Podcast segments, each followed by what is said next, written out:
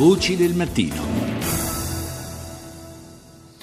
Sono le 6.40, buongiorno di nuovo da Paolo Salerno. Sono più di 2500 i migranti ammassati in una baraccopoli che sorge nella piana di Gioia Tauro. Per quattro mesi un team di Medu, Medici per i diritti umani, ha operato lì con una clinica mobile. Ora un rapporto racconta le condizioni spaventose in cui vivono gli ospiti di questa spianata in provincia di Reggio Calabria. Rita Pedizzi ha intervistato il dottor Alberto Barbieri, coordinatore generale di Medu, rientrato giovedì scorso da quello che viene definito il ghetto più grande d'Italia. La maggior parte dei migranti impiegati nella raccolta delle arance, delle clementine, sono persone arrivate da pochissimo in Italia, quindi hanno affrontato il viaggio migratorio da poco. C'è però una minoranza significativa di persone che vivono in Italia da tanti anni e che a causa della crisi economica hanno in molti casi perso il lavoro in qualche fabbrica azienda nel nord Italia e ritornano nelle campagne, nel senso che appena arrivati in Italia avevano lavorato nelle campagne del sud Italia, poi avevano raggiunto un certo grado di integrazione, hanno trovato un lavoro nella maggior parte dei casi nel centro e nord Italia e con la crisi economica molti di loro sono stati costretti a ritornare a lavorare nelle campagne. In questi mesi di controlli cosa avete riscontrato? Abbiamo riscontrato una situazione disastrosa, tra l'altro appunto, il rapporto il cui titolo è Dignità e diritti violati nel ghetto più grande d'Italia ovviamente offre dati e analisi rispetto all'ultima stagione agrumicola, ma è anche un bilancio degli ultimi quattro anni di attività. Nel 2013 i nostri team sono arrivati per la prima volta nella zona di Rosarno e di San Ferdinando, allora trovammo una baraccopoli, una tendopoli che ospitava mille persone.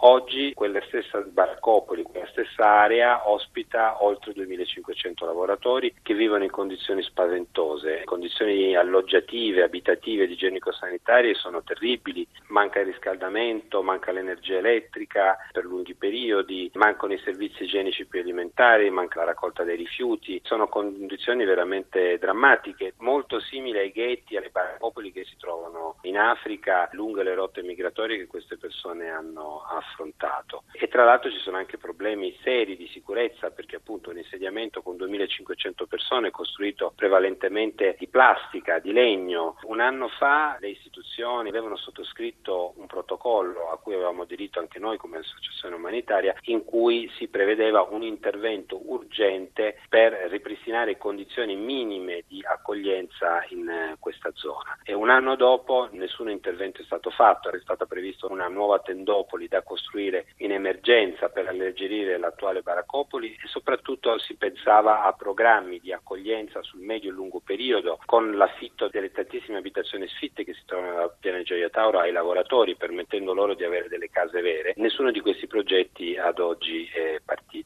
Sul piano clinico Parliamo di una popolazione giovane, l'età media è tra i 25 e i 30 anni. Abbiamo riscontrato quelle che si chiamano malattie dell'emarginazione, malattie della povertà, infezioni delle vie respiratorie, infezioni cutanee, disturbi dell'apparato digerente, traumatismi, legati direttamente alle pessime condizioni di vita e di lavoro. D'altra parte le condizioni di salute di queste persone sono precarie non solo dal punto di vista fisico ma anche dal punto di vista psicologico. Molti di questi ragazzi hanno da poco affrontato il viaggio migratorio, sono dei viaggi drammatici, quasi sempre attraverso l'inferno della Libia, i centri di detenzione, le violenze, le torture e poi l'attraversamento del Mediterraneo. Quindi sono persone che portano sulle loro spalle molteplici esperienze traumatiche che per noi è anche difficile comprendere. Quindi ai problemi fisici dettati dalle condizioni di vita in cui si trovano in Italia c'è anche una pervasiva sofferenza psicologica. La salute non è tutelata neanche dal punto di vista dei servizi, mancano nella piana risorse umane, personale sanitario, mediatori culturali, le strutture spesso sono fatiscenti, l'ambulatorio per stranieri di Rosarno versa in condizioni deplorevoli, esso stesso in qualche maniera è un ghetto come la Tendopoli dove vivono i braccianti. Le condizioni di lavoro sono drammatiche, anche queste in quattro anni sono cambiate pochissimo, sono aumentati leggermente i contratti di lavoro ma sempre quattro lavoratori su cinque lavorano in nero per 28 euro al giorno, i pochi che hanno contratto spesso comunque non possono usufruire di contributi e di altri diritti. e la piaga del caporalato continua a essere presente e pervasiva. Negli ultimi quattro anni c'è stata una leggera diminuzione del numero di persone che hanno ammesso di fare riferimento a un caporale per trovare un lavoro, ma questa percentuale anche quest'anno è quasi del 50%. È vero che molte donne sono vittime della prostituzione? Il fenomeno più recente è quello della presenza anche di un'importante popolazione femminile. Molte di esse sono delle giovani provenienti soprattutto dalla Nigeria, vittime dello sfruttamento della prostituzione. Purtroppo nella piana di Gioia Tauro la presenza della criminalità non organizzata, dell'andrangheta è pervasiva e ovviamente anche queste zone di estrema marginazione risentono del controllo della criminalità organizzata. Voci del mattino. Do il buongiorno a Leonardo Palmisano, sociologo e scrittore. Buongiorno. Buongiorno.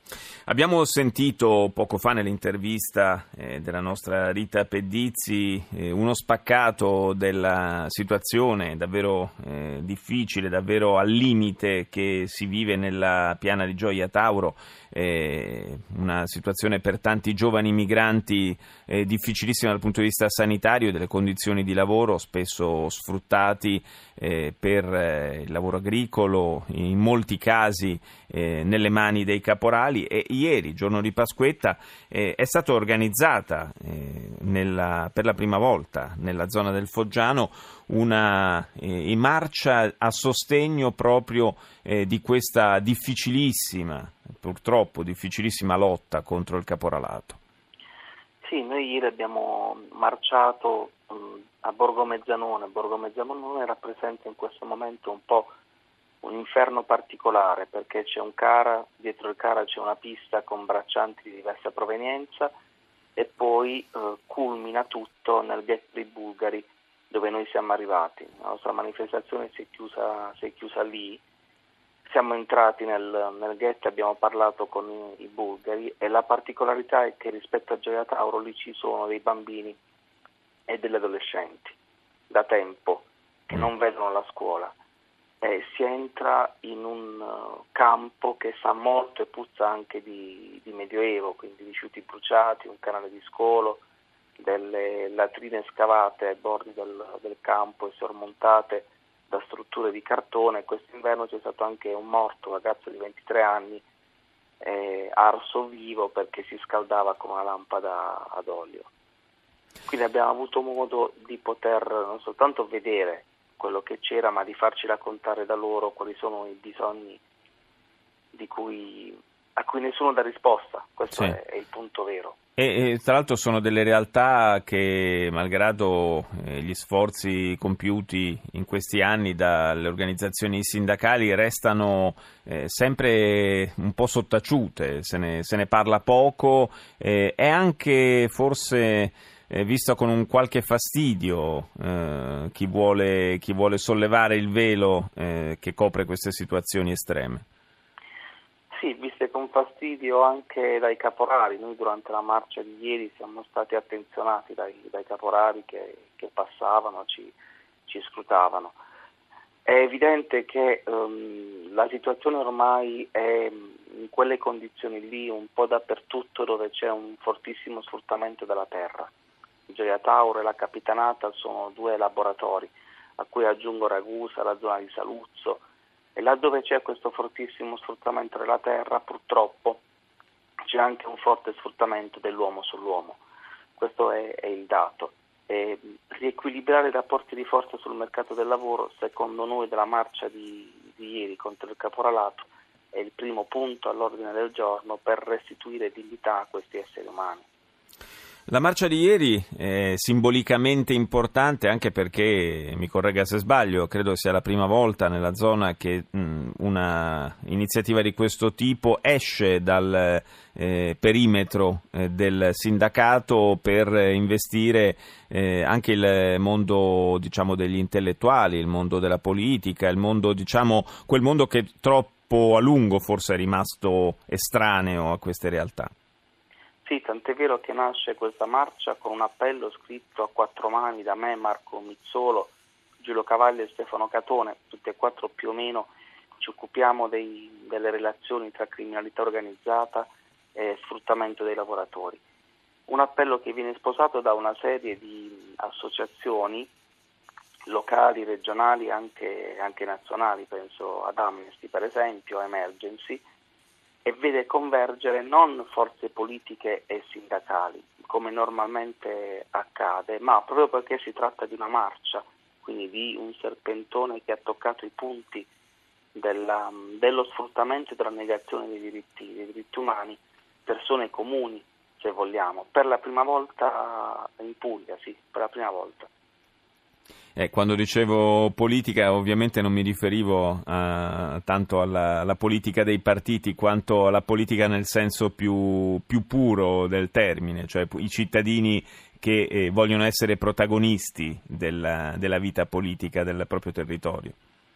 Sì, eh, tant'è vero che mh, dopo alla fine della marcia ci siamo fermati e stiamo pensando di costituirci in una sorta di tavolo permanente. Mm che giri anche l'Italia, cioè quindi che, che cominci a stringere relazioni con chi um, prova a contrastare in maniera pacifica uh, delle situazioni di sfruttamento, ce ne sono a Rimini, ce ne sono appunto in Piemonte, come dicevo prima, per provare a, a creare una rete nazionale. Questa rete nazionale evidentemente fa politica, certo. perché sostiene eh, il rispetto dei diritti umani della Carta Costituzionale eh, infatti, politica proprio nel, nel senso più alto del termine. Grazie a Leonardo Palmisano per essere stato nostro ospite.